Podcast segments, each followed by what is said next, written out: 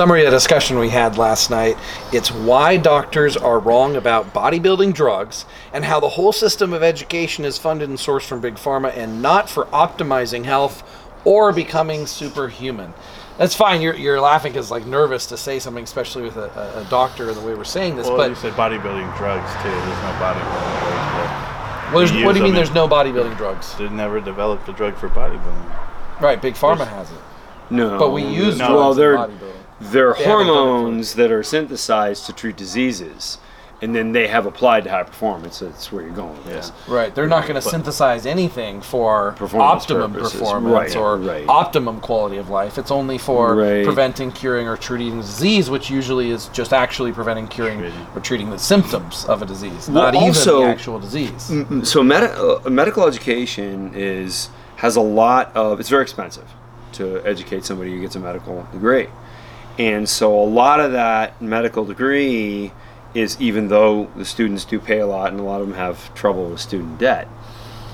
A lot of what is there that it's subsidized by pharmaceutical companies and they're most interested in getting the doctors up to speed on the drugs they have more recently patented so like for example there every 15 years or so there's a new uh, antihistamine an allergy drug so whether it's allegra or claritin or whatever but if you're having an allergic reaction and your throat hasn't closed and you go to the hospital what do they give you Epinephrine. well, before that, if, your if your throat is closed, they'll give you an epinephrine, Oh. a pill. So I'm trying to, I'm, I'm doing apples to apples comparison. They don't give you Claritin if you're having an allergic reaction. They don't give you Allegra. They give you Benadryl. But why don't physicians learn as much about Benadryl as they do about some of the newer medications? It's because of the patents. So, and, and it's also because of the funding. Because if, if nobody's making money from Benadryl, there's the makers of Benadryl can't afford to sponsor a lot of this education. So, it's not nefarious by design. It's unfortunate, uh, just based on the funding sources and, and, and how how that all works. But also, as you guys were talking about, lack of performance is not a dysfunction. Like when somebody's weak or weaker and they want to get better, they go to the doctor and they say, "Yeah, I'd really like to be stronger and leaner." And the physician doesn't that their education didn't even touch that subject. So you know, they might say, "I don't know, try exercise. I don't know anything about it," Your or job. maybe some of them do. But Yeah, your job's construction though. What if that's Right. his livelihood? That's all he has. there you go, perfect. Come on, help him out. Yeah. He's gonna live a little longer. Well, here's when. Okay, so you're saying the system is not necessarily evil; it just revolves around Mhm. money, just like everything else. Every other system. But he, so here's the problem I have with it is in the education and perspective that the public has of it because the public trusts doctors to know the most about our health and, and performance and we think doctors know about anti-aging uh, and, and people don't realize how low the threshold is how low the standard of, of quality of life is for a doctor a doctor is not going to help you live longer or feel better or perform better. And the problem is like, uh, uh, this is just a great example. Is my stage name is Dr. Tony Huge, Yeah. and my fans who've listened to my content uh, for a long time have almost always found something incredibly helpful for their quality of life. Sure. But something that a doctor would never have told them. But you Yeah. have a new fan come in and say, Dr. Tony Huge, hey, he's not a real doctor. Why would you listen to him instead of a, a real doctor? Yeah. And and what they're not understanding is that uh, I my passion and, Mm-hmm. and many other people who are not medical doctors, because medical doctors actually can't do this or they'll lose their license oftentimes. Right. They they can't go into the optimizing health health and optimizing sports performance. Right. They once they go to the, the point of uh, using drugs or supplements or, or anything else to become superhuman, all of a sudden they as doctors get a lot of heat criticized and at the risk of losing their license. Yeah. Is that your understanding of how it actually works? that's my been my It, perspective. it is, and things that are pharmaceutical, controlled pharmaceuticals, they're always going to be, and there's there's some safety issues. We know that, so that's why that system is is designed that way. But you are right in that.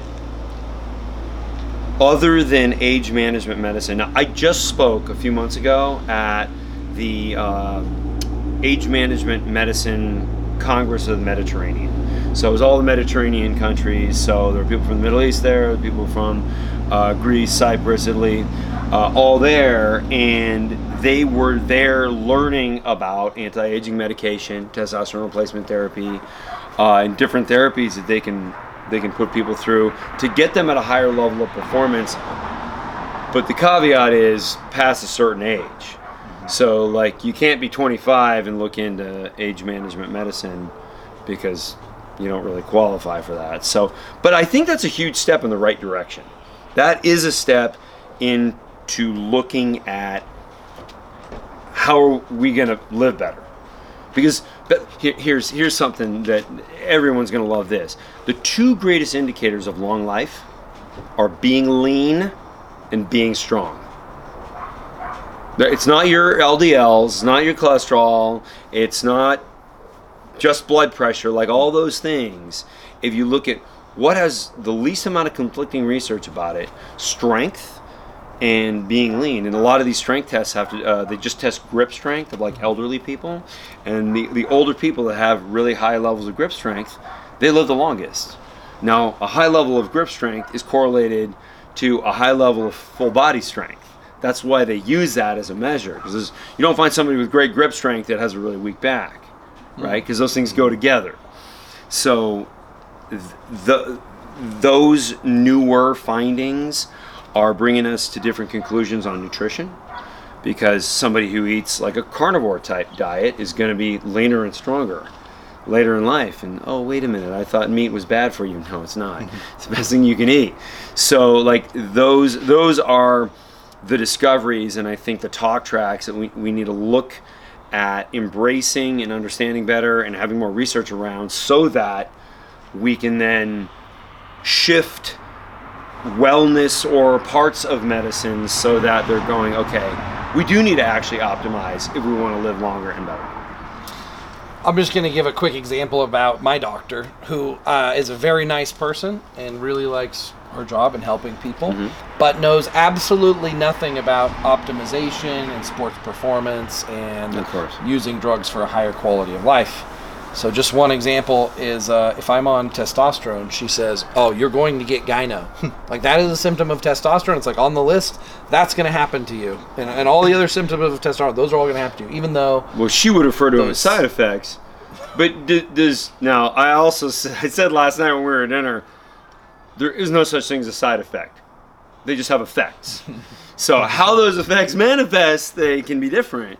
But also, not everybody who takes everything gets every side effect. Right. Which is a bizarre thing. You're going to get. if you look at the if you look at the side effects of a drug, some of those are like one in ten thousand actually get that side effect, right. but it's listed right up there with the more common side effects. Right. So no people can't really make an informed decision when you're when you're giving them a, you're not giving them context yeah. and how relevant these sure. side effects or likely these side effects are. So so my answer to her was okay. Well, I just take uh, an Anastrozole or Nolvadex or mm-hmm. anything to block estrogen or or lower estrogen, and her response is no, no, no. Those are cancer medications Of course. No, no, no. You, and you're a man. You can't you can't take those, and you can't use cancer medications. Then yeah. you're gonna have. Then you she pulls up the side effects of those drugs. Oh, then you're gonna have all the. You're gonna have dry dry mouth, and you're gonna get dizzy, and your blood pressure is gonna change. All this kind of thing. And what happens is, as soon as you step outside of what they know, which what doctors mm-hmm. know is very, very small, just what they're taught to treat a select list of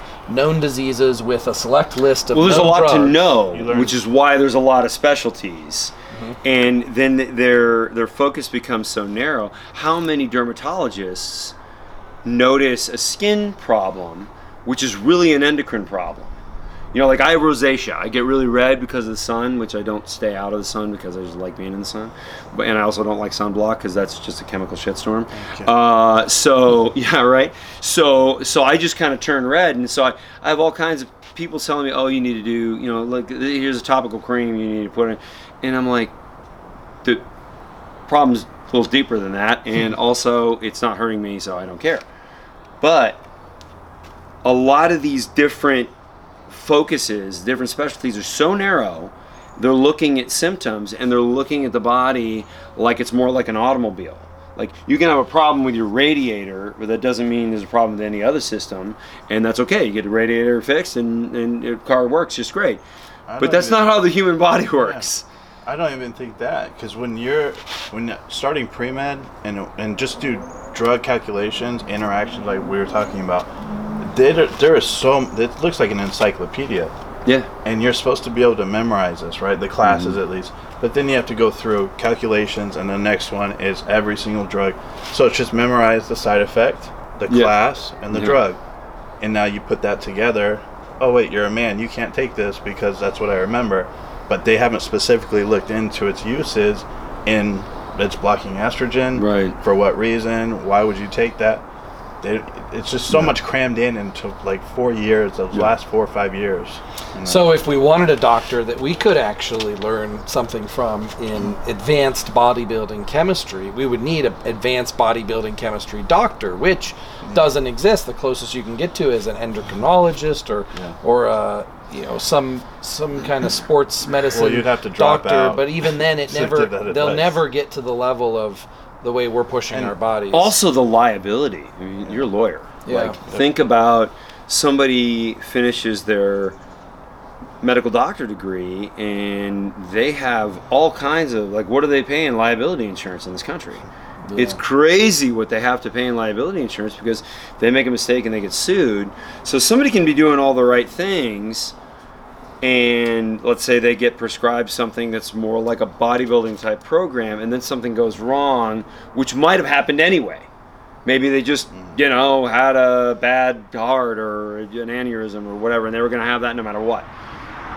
Now that physician is legally liable because they went sort of off the off the standard of And care. because of our culture and because the rules and regulations, uh, doctors are not supposed to try to make us superhuman. So no doctors are are legally able to do that. Their insurance won't cover that Sure. type of advice. they will lose their license. Yeah, and uh, you know, do we need tort reform?